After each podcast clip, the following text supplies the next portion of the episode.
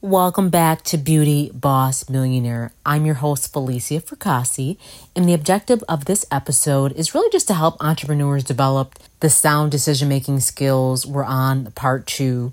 As you know, all business owners really need to have really good decision making skills and leadership skills that are needed to effectively run a business. Welcome back to the Beauty Boss Millionaire podcast with daily on the go episodes packed with testimonies and business tips to help you create financial freedom through entrepreneurship. Hosted by the owner of Fracassi Lashes and the Blow Dry Lounge, the Beauty Boss Millionaire herself, Felicia Fracassi. We left off with just the consequences to the decision because when you're making a decision, it's good to look at it through all angles. And this, by the way, happens within sometimes it could be a minute, or if it's a bigger decision, you might need to think about it over a few days on how you're going to act within your company because remember, you always have to be a few steps ahead. And what I often do is I always have a scenario of how something should go good or if something goes bad, what am I going to need to do? Even gauging my customers. When I'm on the floor, by the way, and I'm looking at the customer from afar off, and usually someone's handling them, and then I'm looking at the customers that are already in queue, and I'm kind of just looking around. And one thing that I really feel like is really important that you have is even as you're making these decisions that you're also able to kind of gauge the energy in the room. We'll get into that next but i really want to speak a little bit about uh, these decisions. You know if you see someone's upset there should be some type of line of action how you're going to handle it. Whatever it is it could be upset dissatisfied uh, could be a good thing that they need or uh, the whole point is customer satisfaction and how you're going to make that decision to handle something. Or Worst case scenario, it could be internally. There could be an internal problem within your company that's going on. How do you handle that? And lastly, there could be a big, huge mistake, a big, huge problem that happened. What decision are you going to make to fix that? That's the things that we are going to be focusing on. So now that you've analyzed the consequences, make your decision. Just go ahead, make your decision. Now that you've identified your goal, you've gathered all the necessary information, and you weighed the consequences, just make the decision there's some people that don't ever make it to this stage where they don't make a decision because they, they deal with indecisiveness. And I've seen great entrepreneurs get stumbled with being indecisive. I have a family member that is so indecisive, they don't ever know what they're going to do up until the last minute. And then when they make that decision, they still question is that the right decision? If you are an indecisive person, please stop torturing yourself do all these three things first that involve a decision and then quickly make the decision. Because a lot of people suffer from anxiety and they suffer from different things. And sometimes you just have to trust your instincts. Step five, once you've actually made your final decision and you put into action, just kind of evaluate as you go if this was a good decision, if it wasn't, and, and kind of just see how it goes. Because it's going to help you further develop decisions and problems in the future. And you can always make changes along the way. Another thing you might want to take into account when you're making a decision is timing. Timing is everything. You know, it can be so fragile. You know, there's been times in my company where I wanted to make a decision to expand, but because the previous operation was so delicate that I had to wait until it was strong. Like, for example, I'm in the process of opening another store right now, but I refused to open it. Everyone's like, all right, let's go, let's open it. You know, my team, one of the, I got two managers that are willing to uh, relocate, and one's going to do one month there, the other one's going to do another month there.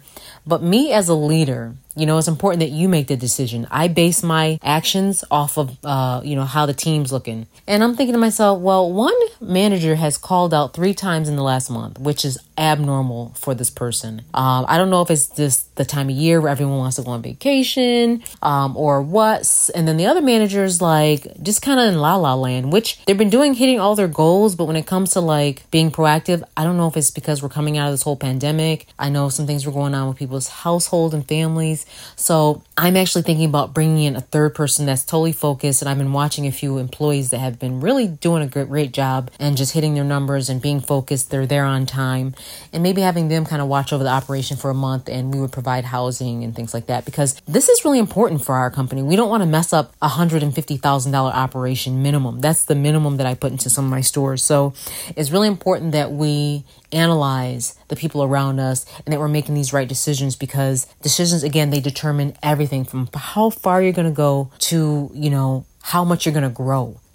And these are decisions that can affect your company forever even down to what you choose to share to the public what you choose to share with your employees. You know i'm gonna just gonna say something really quick. I had a really good friend of mine in brooklyn and One thing that he said that kind of just struck me the way he did is that he said, never give people too much access to your information. I was like, yeah, we know, we all know that. It's like the unknown street talk in, in, in the city. But he broke it down into detail down into the small intricate parts of you know you may not realize that you're a wealth of information yourself sometimes you don't know who's running for the right motive you pray that everyone has a pure motive but some people really do have ulterior motives they're waiting to get their chance and some people are so impatient when they don't believe that God's going to provide their own opportunity, that they'll take an opportunity from you. And that's where it can be frustrating because people will are cutthroat. Like I said, this is New York City I'm talking about. Uh, he was in a position where someone gained some knowledge from him of an opportunity and instead of following the code, which should be, all right, that's his opportunity. I, I just heard about it. Instead, what they did, they were kind of trying to be slick going around them and try to get the opportunity first. And this is something that happens and it's unfortunate because it's considered just rude. It's considered, I mean, this is something that you shouldn't have to discuss, but people, like I said, they're cutthroat. They'll do whatever they can do to win and be on top. And uh, sometimes they'll try to force their way into an opportunity that wasn't even theirs. And I've seen this happen time and time again in business. It was all because of a simple conversation that happened out in the open that should not have never happened. And as you make decisions in your business, you have to even decide what you choose to disclose to people, what you choose not to disclose. The, you know, back in the day, we used to say real G's move in silence, meaning that the people that know stuff, the gangsters, we don't really talk a lot. You putting stuff on the ground before it's even out there, before it's even been the paperwork's been signed. You talk about something too early. You tell someone, you get people's all hopes up. I'm I, I actually knew a pastor that used to do this. He would always, in good spirits, get so excited on the pulpit. Oh, God's gonna bless us with this building, and we'd be sitting there three, four months later. What happened to the building, Pastor? We thought we was gonna move in, and things didn't work out. So a lot of times you just wait until the right time to really disclose information to say something or even an opportunity. I've learned just from being in business that there's times where you really can't share everything with people. You got to just wait until the right opportunity and you got to make decisions leading up to that to see if it's going to be the best decision for you ultimately. Because you will have people around you that you think that they're with you and they're not. You think that they're supporting you and there's always a Judas, you know, like Jesus himself had a Judas. That means you might have one too. It's unfortunate, but it happens. And the more you get higher up in business, the more you'll see the Judases, especially when you get to the very tippy tippy top. When you're making a lot of money, there, there's snakes everywhere because there's there are people that are up at that high level. They operate off of either greed, they operate off of ego, they operate off of uh, just wanting to win, this complex of wanting to win. Some people just turn to the Joker at this point. They just do it for fun. Just, just it's like their life. It's it's very strange. But I've been at tables where I've seen people that are just monsters at this point in business, and that's why it's really good to have balance, which is another decision. Having balance in your life, you know, making sure that you feel happy, making sure that you feel like you're being fulfilled in the right place that you should be in. Because, like I said, this entrepreneur journey isn't for everyone. You know, if you feel like this is kind of taking a toll, you might not want to be the the entrepreneur with multi-location or the entrepreneur that's highly worked and, and lowly rewarded. You know, you have to be honest with yourself. If something doesn't make you happy, don't do it. And that's something that entrepreneurs constantly are dealing with. Uh, all these decisions that can, uh, you know, help or affect you. One last thing I really want to just touch on briefly is as a leader, you really want to have a backup plan because I've just learned to be padded in my decisions where I say, okay, well, I'm going to use this money to pay this if something doesn't work out, I can still do backup plan C or B or D, whatever it is. When things don't go your way, you really need to have a backup plan. And I really mean this. You know, back in the day, we always said don't put all your eggs in one basket, especially if you're new at this. Sometimes you just put a little bit in. In regards to the decision making skills topic that we're on in the series that we're on, as leaders, making good decisions really comes from the the core of your heart the core of your mind. That's why it has to be rooted in integrity. And we're going to get into that next. The integrity piece. This is the most important piece in business.